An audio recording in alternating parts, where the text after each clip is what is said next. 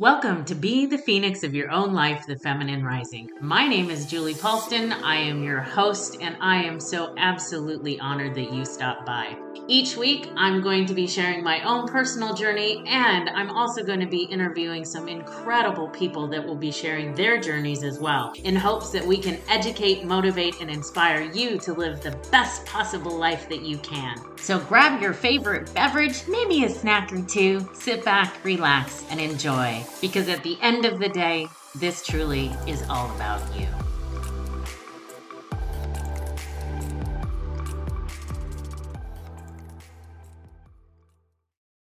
Welcome back to Be the Phoenix of Your Own Life, the Feminine Rising. This is Julie, your host, and I'm so excited to have this person on my podcast today.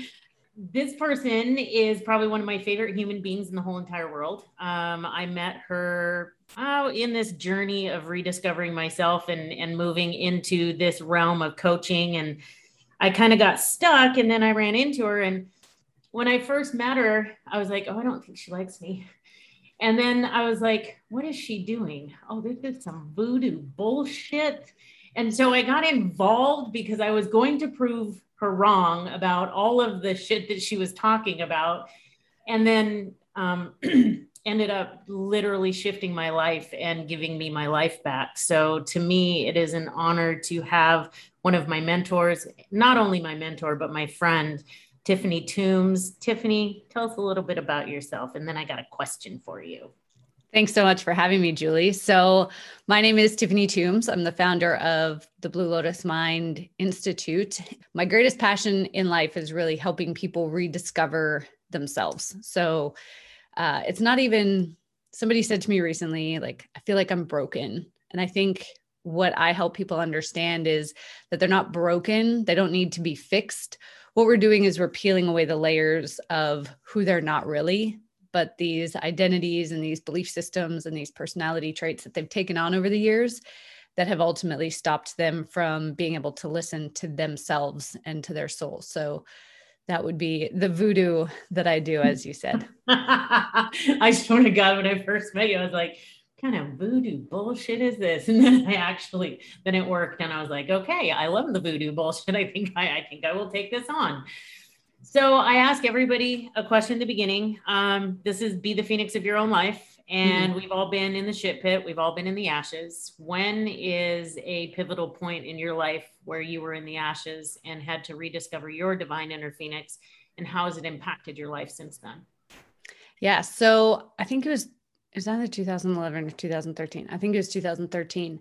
I um and this was really like the biggest rising out of the ashes for me. I've had obviously like many events, but this was like the big one that completely changed my life course and my life for good. So I I was living in Australia from Canada originally, had been in a relationship for about 3 years. And along the way like I got these like gut pulls like is this it? Like is this this is what love is like this is this is what this is it. But then we had you know people telling us that we were such a perfect couple and we had married couples telling us like we want to have what you guys have. And i was like oh okay well i guess this must be it then because you know these people who are older who have more experience are telling me that they want what i have. And you know it's not very good of me to be sitting here being like i want more right? I've been told so much in my life that I was selfish. So I was like, maybe this is just being being selfish. Right. So uh, we were together for three years, and then there was times where I was like, I don't think this is going to work. But then I was like, I can't end it because I would really hurt him, and so I yeah. need to stay. Well, as the universe does, it kind of gives us like a soft nudge, and if we don't pay attention to the soft nudge, then it like gives us a full on like kick in the butt. So about six months prior to my like complete undoing, we were sitting there. I actually had a friend visiting from Canada and she was about to leave the next morning. It was about midnight. We're sitting there with a couple friends. And I got this message on Facebook from this woman saying, Hey, are you dating so and so? I'm like, it clearly says on my profile I am. Like, yeah. you know, just like this smartass that I was at the time. and um, she says, Well, he's been asking me out on dates and then canceling at the last minute. And I like, I saw red and mm. then I started like asking him questions, but not telling him what, like why I was asking these questions. And then, you know, stalking her Facebook profile, asking questions, you know, looking at our mutual friends, asking them questions. And there was a couple holes in her story. There was lots in his, but you know, we're really right. good at justifying why that could be. And I had a friend tell me, like, oh, she's done this before. When she really likes a guy, she'll do whatever it takes to break up the couple. So I was like, ah, that's what she's doing here. And so I was like, she's a liar. But I had this like gut feeling for like six months, like something's not right, something's not right, something's not right. Mm-hmm. And I would lay in bed at night because I'd go to bed before him. I'd lay there like, how can I hack into his Facebook? like, right. I'm not even this kind of person, but I was like, how can I hack into his Facebook? I just need to prove myself wrong. He went away uh, to about six months later, went away to a job interview. Wanted to fly in, fly out mining was like all the rage in Australia that time. You could make a ton of money doing it. He said he wanted to provide for me. So I was like, okay. Mm drove him to the airport. He was like really chatty for 6 a.m. Like he was not a morning person, but he was like up before me for the first time ever, like super chatty the whole way to the airport, texting me, like kind of proving, looking back now, I can see that he was proving right. that he was going to the destination that he said he was going to. Spoiler alert, he was not going to the destination that he told me he was going to. Shock uh, and awe. I'm just right. I'm I'm I'm shooketh right now. so he ended up um I got home and I hadn't been feeling well in a couple days and like as disconnected as I was from my intuition, I was fairly connected to my body. And so I was like, there's no way I can be pregnant. No way I can be pregnant. This is my worst nightmare. This can't happen. And so I took a pregnancy test, stick changed, pregnant. And I had like up until that point, I was like, getting pregnant is my worst nightmare. Like I will do everything possible to avoid it. As the stick changed, I had like this rush of excitement and like motherly love. Yeah. And I was like, oh, wow, wasn't expecting this one. so I tried calling him and his phone was off. And I was like, that's really weird. He never turns his phone off. But I was like, okay, well, I'm going to go take a nap, let this kind of process and sink in, and then I'll call him again. So I had a nap, call him again, no answer. A couple hours later, I get this cryptic text message from him about how he so he told me he was staying in the middle of downtown Sydney, which is like one of the biggest cities in the world. It's like literally like saying, I'm staying in the middle of New York. And his text was like, I don't have cell phone service where I'm staying. So I just had to like walk two miles in the rain to like send you this message. And I was like, um, that doesn't add up. So I, I called him right away. He let it ring out and then he turned his phone off. And I was like, what the hell is going on? So I mm. sat there for like two hours having this internal battle like, he's cheating. No, he's not. He's cheating. No, he's not. He would never do that to me. Yes, he would. it was just like that. So I was like, you know what? I'm going to prove you wrong. I'm going to prove that he's at a job interview. He left his laptop. So I went and got his laptop, opened it up.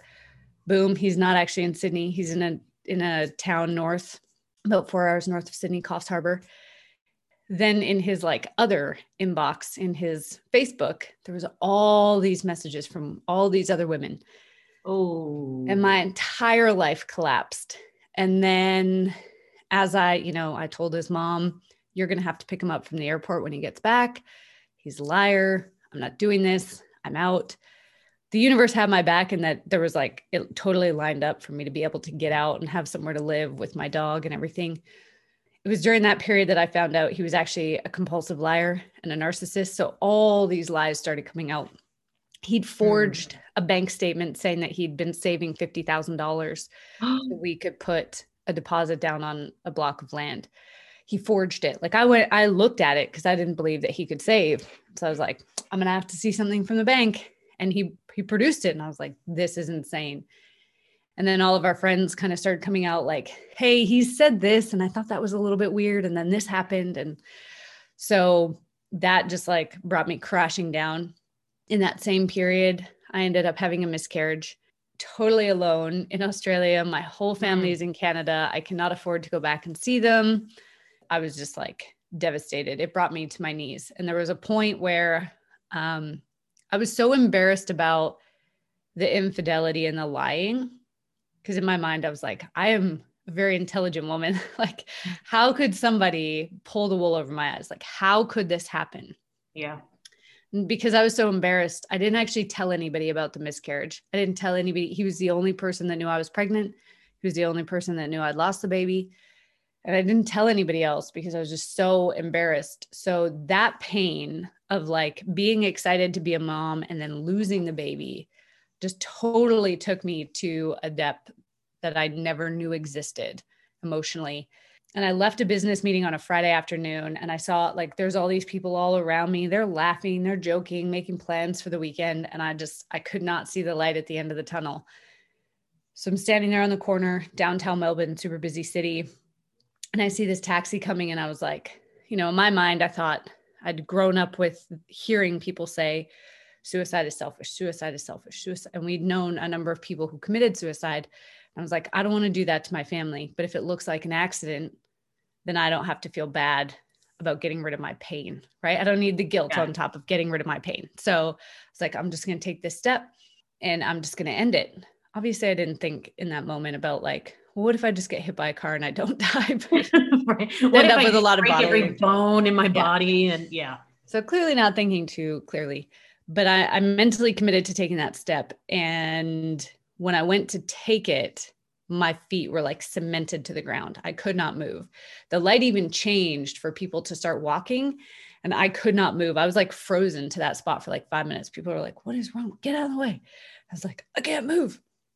but I realized in that moment, like what had happened, what I'd almost just done. And that was the point where I was like, I need to make some change. I need to heal some things that I've been holding on to my entire life.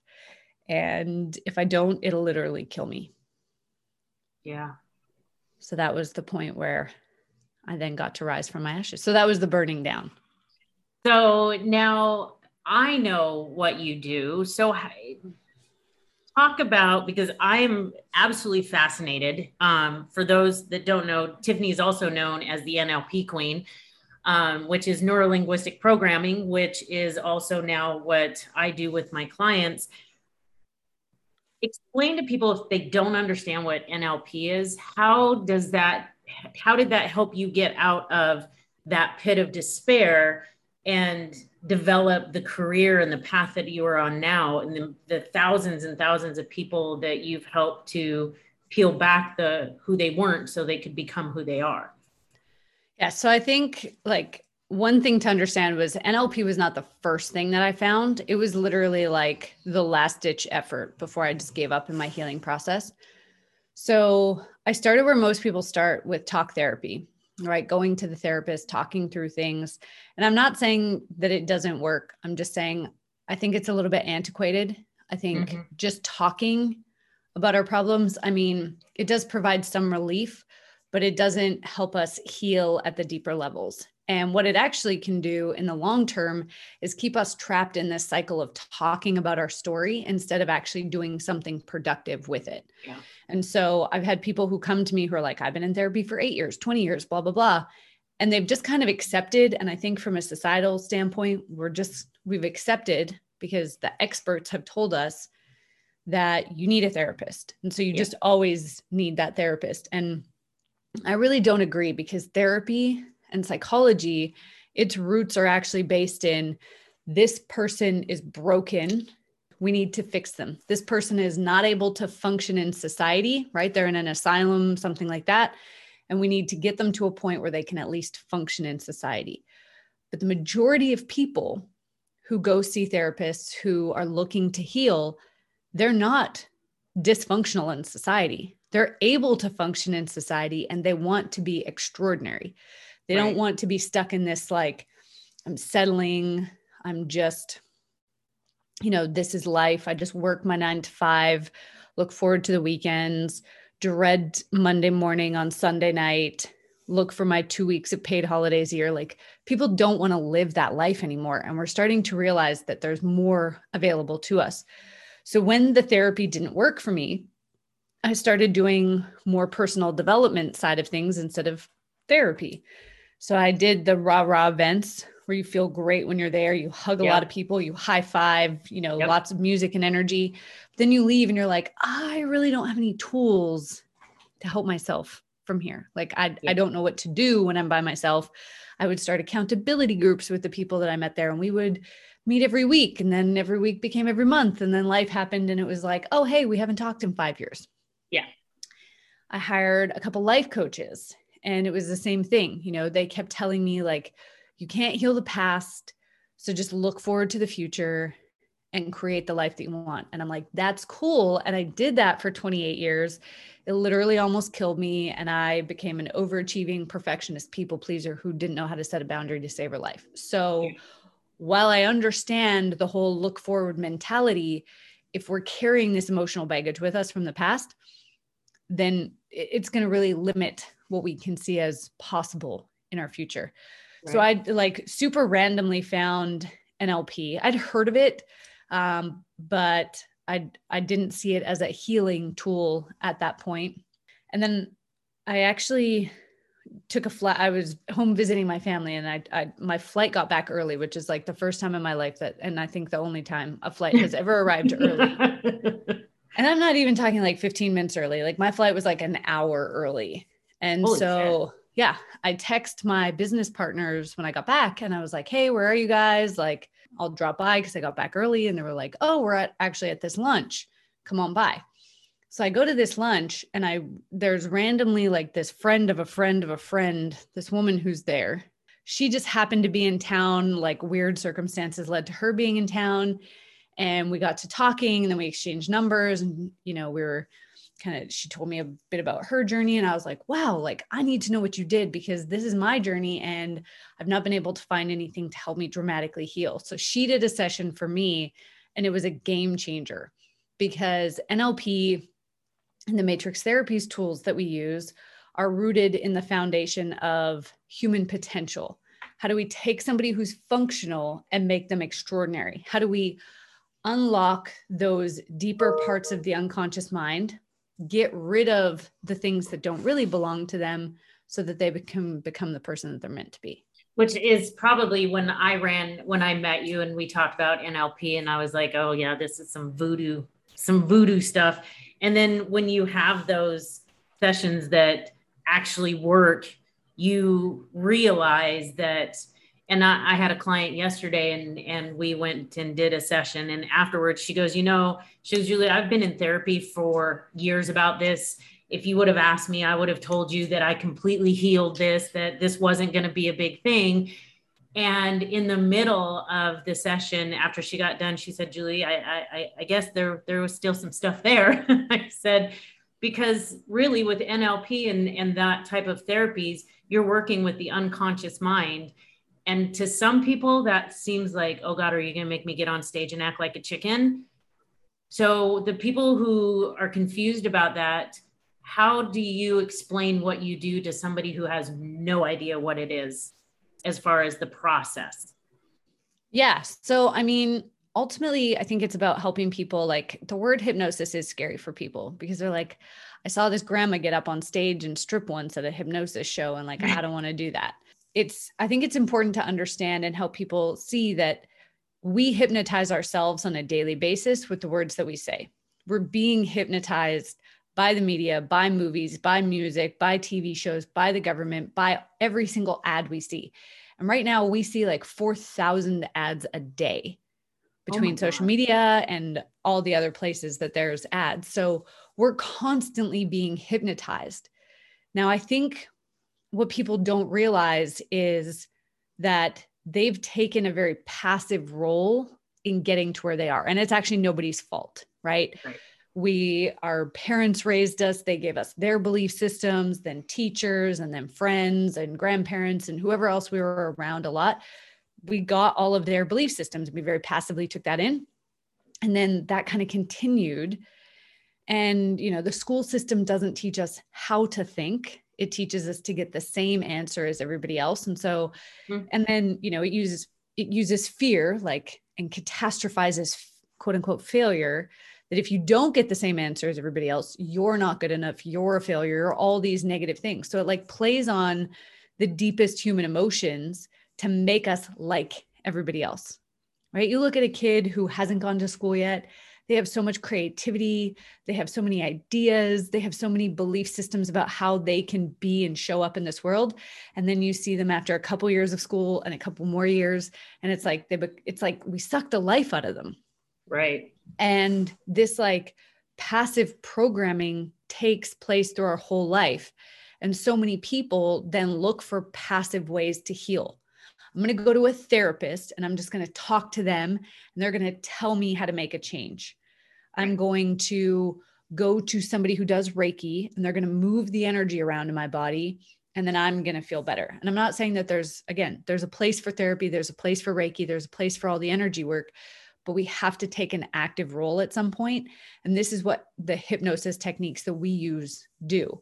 I actually talk very little during the sessions. Like most of the time, I mute myself because my dog's snoring in the background.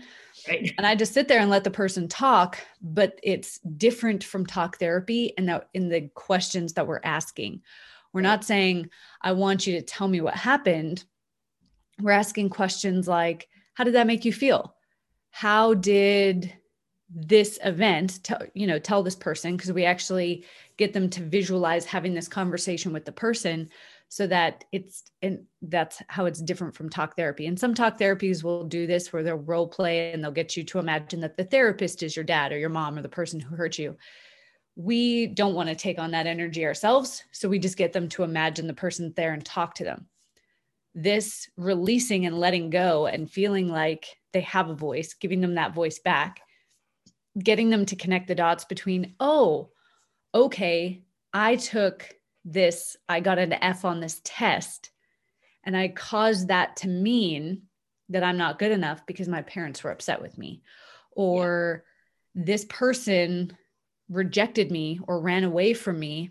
And I took that to mean that I wasn't good enough on the playground.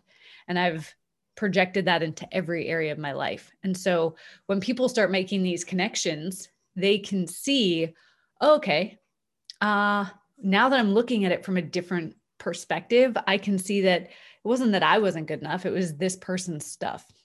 Yeah. And so it allows us to make shifts very quickly.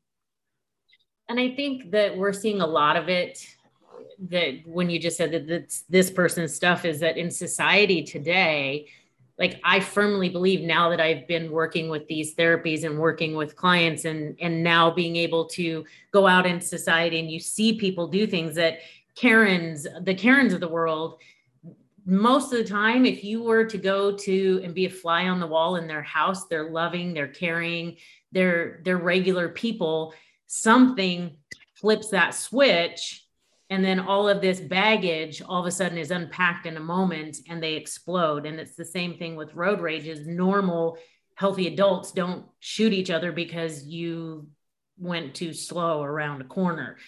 So i think when you said that it's there it's other people's stuff that that's what we're seeing is is the projection of other people's stuff and how we as society we've got so much baggage coming at us through the media and through fear and through propaganda and all this stuff. And i don't care if you're on one side or the other both sides are trying to destroy each other.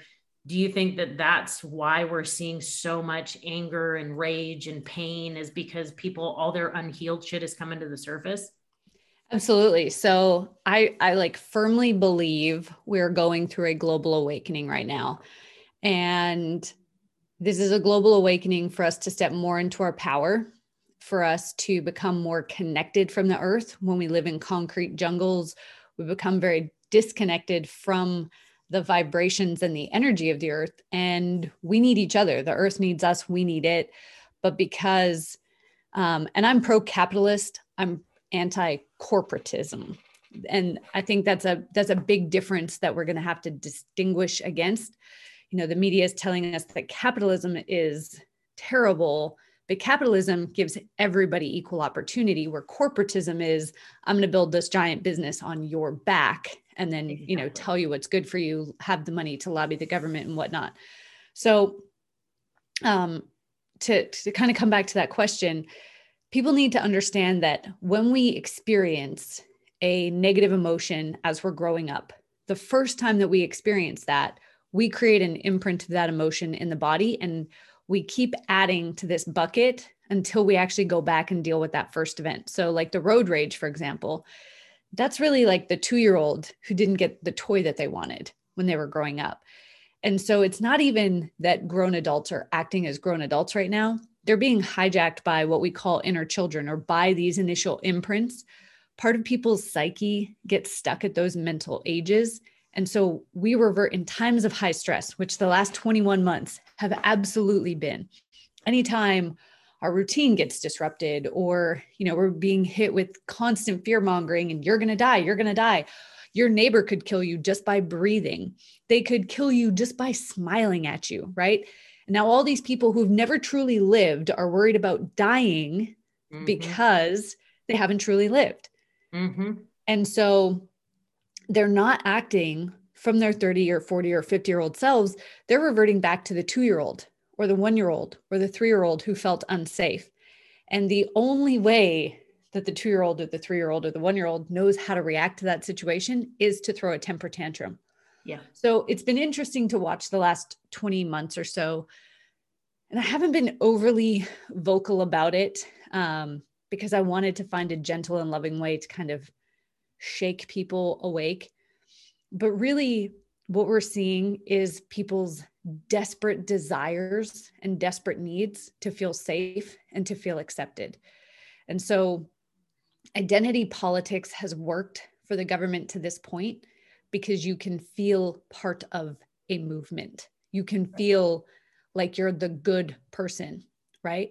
And so, virtue signaling, I really only see virtue signaling happening from people who haven't done the healing work people who need that external validation to prove that they're a good person. Right. I know I'm a good person. I don't need anybody to tell me that I'm a good person because I support this cause or I support this cause. And I can say, I support this cause to this point. And, you know, when you start doing these things, then I feel like you're no longer supporting the cause anger absolutely can make change in society, but it can't make change if it's explosive and it's all over the place, right? Righteous anger is what makes change. We saw this during the suffragette movement, the women's yep. right movement, where women were willing to sacrifice themselves for the greater good of the movement. What we're seeing nowadays is people who are willing to sacrifice everybody else but themselves mm-hmm right? As a way of furthering the movement, but that doesn't actually further the movement. It creates more division and anger and hate. And so, what we have to do is we've got a world of people. There's one language, there's the only language is love. We're either asking for it or we're giving it. And right now, we're in a world where everybody is begging for love, and very few people are out there willing to give it. And so, this is where, as easy as it is to get triggered or to go off on somebody and spew facts back at them or to name call or to put them in their place. What if you just simply gave them love? Like, what if you just said, I hope that you have a good day? Right? The people who are like, oh, you're on this side. I hope you get sick and die, or I hope you do this. And both sides are doing this. Nope. What if you just say, I hope you live a long, healthy, fulfilling life, regardless of what you think of me? because when we start giving it, we get it back a whole lot faster. So we've lost this ability to be compassionate because of the fear that people are stuck in. And it's really because we're being hijacked by these inner children. Well, not so much you and I, but you know, people are being hijacked right. by these inner children. Right. And it's easier to point the finger at somebody else than it is to take an active role. Because a lot of people think, well, if I look at myself, if I point the finger at myself, then I'm to blame. I'm at fault. I'm not good enough. I'm a mistake. But none of that's true. You can take ownership and say, I made a mistake without me being a mistake. I did something wrong. I didn't act in the way that was appropriate here. And I can give myself grace and compassion and learn from this so I can do something different in the future. But taking that active role in your healing and saying, it's going to be a swamp water of discomfort. But the good thing is, when I have a guide, I don't have to stay in that swamp water for very long and I can move through it quickly to the other side. Yeah. I love that. And it, and it's like that that fire that we talk about in the hero's journey. You you have to go through the fire and I think one of the reasons people always ask me why I picked the phoenix as my symbol and not like the lotus where the lotus is yours and it grows and it blooms out of the mud and, and the mire and it becomes this beautiful flower for me the phoenix it just burns the the flames of the phoenix burn away just not me but everything that doesn't serve me and i think that we are at a point now where people are learning and hopefully with what you and i do it's teaching them that i love that that you made a mistake. You're not a mistake. That's because that takes you back to that little kid of you know oh they spilled the milk. Oh how could you do that? You're so stupid. You are all you're so clumsy. And when we hear that as a child then all of a sudden when i'm in a boardroom and i make a mistake it's no longer julie the 50 year old it's now julie the 3 year old who spilled the milk and everybody told her she was stupid and and so on and so forth. And i love that analogy. It's like you make a mistake you're not a mistake no yeah. matter what anybody told you in your life. And I think a, an important note for anybody who's like raising kids or who is a parent is there's been this swing from like, you know, the, and when I say, I used to say like the 1950s household, but it, it kind of extended past that period where you have parents who were super strict, who were, you know, the hard ass, who were like demanded excellence, but they also catastrophized mistakes. And those parents, those people grew up to be parents who were like, I don't want to be like that. So now I'm going to be my kid's friend. But the mm-hmm. problem with that is that at that age, the kids need a guide and a mentor more than they need a friend. They've got their they've got their peer group to be their friend. So we can be a mentor and a guide. We can be the parent for the child without making the same mistakes as our parents did. Right? right? This is what evolution really is. And so I think part of this global awakening is going to be coming back to being able to parent, but parent from a place of compassion, parent from a place of I've healed myself. So I don't need your accomplishments as the child to validate me as the parent. I don't need you to fulfill my dreams for me because that's my responsibility. I'm going to live my life to fulfillment and set that example for you to do the same I'm going to show you what healthy boundaries looks like. And I'm going to show you what love and compassion and learning from mistakes looks like rather than catastrophizing things. So I think we're really going to see a return to like communal uh, raising of children, right? Where we're back into communities. I think we're actually going to see the death of large cities. And this might take, you know, 10, 20 years. But I really feel like we're going to see the death of large cities and we're going to come back to you know these communal villages or whatever you want to call them that are very connected to nature i mean we're already seeing that right, right. van life has become a big thing let's just pack up everything sell yeah. everything move into yeah. a van and travel the country so we're starting to see this um, there's going to be i believe more accountability for government and corporations there's going to be more entrepreneurial work where everybody's taking a vested interest, but we're all getting what we need and then leaving the rest, right? We all live in abundance instead of, well, I'm going to take all of this and there's going to be very little left for you. So I think everybody's going to step into a place of abundance as well. I love I love every single thing that you said because I believe the same thing and I, I and you do see it you're seeing tiny house communities like people are going and they're building these communities of tiny houses and there's no kitchens in the houses and you go to this community and everybody cooks together you know they and all of that and they you know they have their own stores and they do that type of thing. And i think that some people that terrifies because they're so used to corporatism and the big corporations.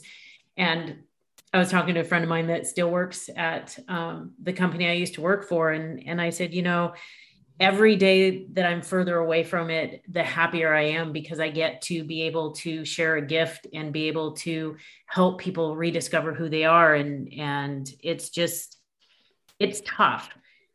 But I think that you're right. We're going to go back to that community. We're going to go back to helping our neighbors, and you're going to know your neighbor's name and you're going to know what's going on in, in their world. And if they need a, a cup of sugar, it's not going to be that fear of, do they have their mask on? I don't yeah. know if they should come in my house because they might have touched something. It's not going to be that anymore. It's going to go back to that. You know, I love you. You're a human being. I don't care whether you're black, purple, green, red, any of it.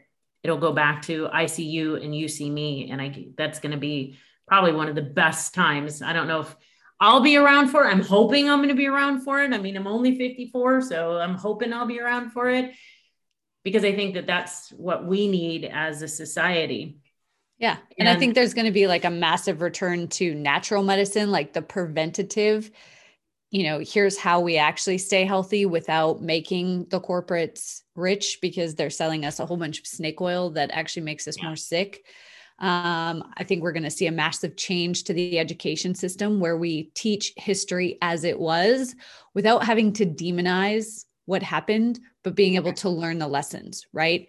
Here's what happened in World War II. Here's what happened when America was founded. And here's how we make sure we don't make those mistakes again. Because right now, we're making a lot of those same mistakes in the name of you know looking at what happened in history it's this really like weird mind bending time of like we don't want to do this again but we're doing this again just right. in a different way and so i think that there's going to be a lot more personal power a lot more trust and faith in our own intuition and our own gut feelings and less in the hands of quote unquote experts who right. you know learned a lot of things from a book but don't really necessarily have a vested interest in us being healthy. Right. Just because we we need the sick care system. It's not a health care system, it's the sick care system. So yes. Oh my God, I could talk to you for like the rest of the day because I just love you and you're my friend. But I know people have got things to do and places to go and people to see. so I have one last question for you. For the person who's listening that is sitting at the bottom of the pit, who doesn't see any light, who doesn't see any hope, who thinks that they're useless, and who is standing in that position on the corner that you are sitting with the taxi barreling down, what would you, what's one piece of advice that you could give them to start their journey to wellness and to start healing? So I would say that even when you can't see the light, lean into the faith that it's there and the next step forward might be the one that helps you see it. I also want to remind people that when you're at that place of, I want to die, check in with yourself and ask, is it that I truly want to stop existing in this world, or do I want to stop living how I've lived? The quality of our life is determined by the quality of the questions that we ask. When we're asking questions that cause us to stay stuck like the I, I, don't really want to live anymore i don't want to live anymore you know when we're when we're stuck in that narrative we don't see the opportunity for something that's outside of that when we start asking ourselves do i really want to die like no longer be in this world or do i want to start living differently and for most people it for me i didn't want to die I didn't want to live with the pain anymore. So I wanted to start living differently. When we get that answer, we can ask a different question How can I? Who can I reach out to for help? How can I live differently?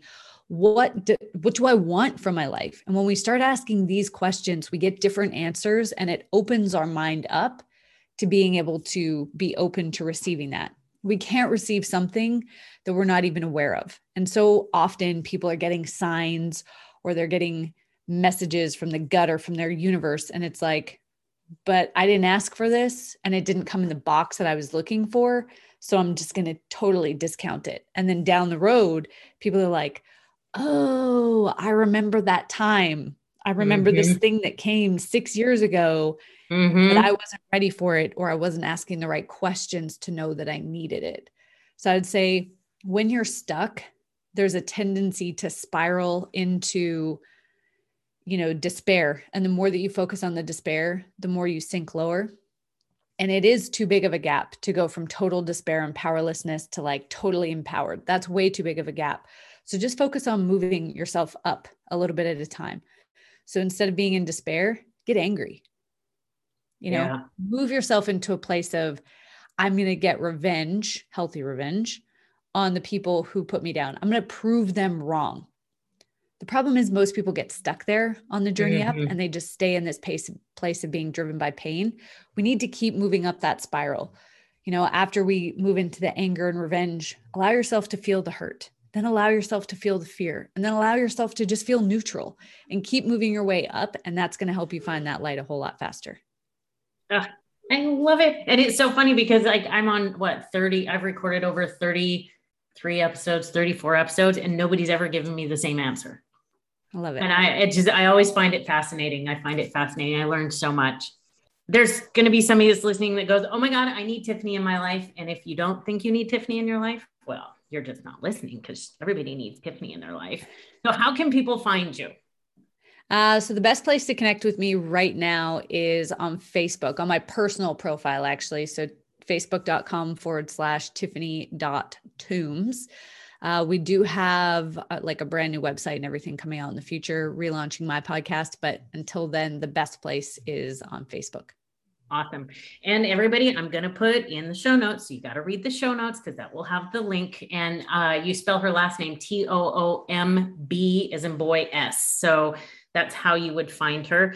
Um, I just get to go to Dallas and find her. So there's that too. I am so grateful for you that you took the time out of your day to hang out. And I think that this was absolutely incredible. And I am so grateful for you. And I'm grateful for your friendship. And thank you for your voodoo bullshit because it literally has changed my life and allowed me to help people start peeling back the layers as well. So I think that once there's enough of us that start down this path to helping other people, I think we will see the the happiness come quicker than than we think it's possible. So definitely. Any last thoughts? Thank you. Thank you so much for allowing me to have a front row seat to your transformation and to share my story with your people. Ah, uh, I love you, my friend. Thank you so much. And Remember, you guys, when you're listening, I say this every single week, and I will maintain this and I will say it until I'm blue in the face and pushing up daisies. You are enough. You were born enough. You are enough. Doesn't matter. You're not too tall. You're not too short. You're not too fat. You're not too thin. You're not too light. You're not too dark.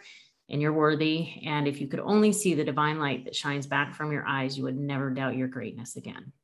So, with that, until next week, have an amazing rest of your week.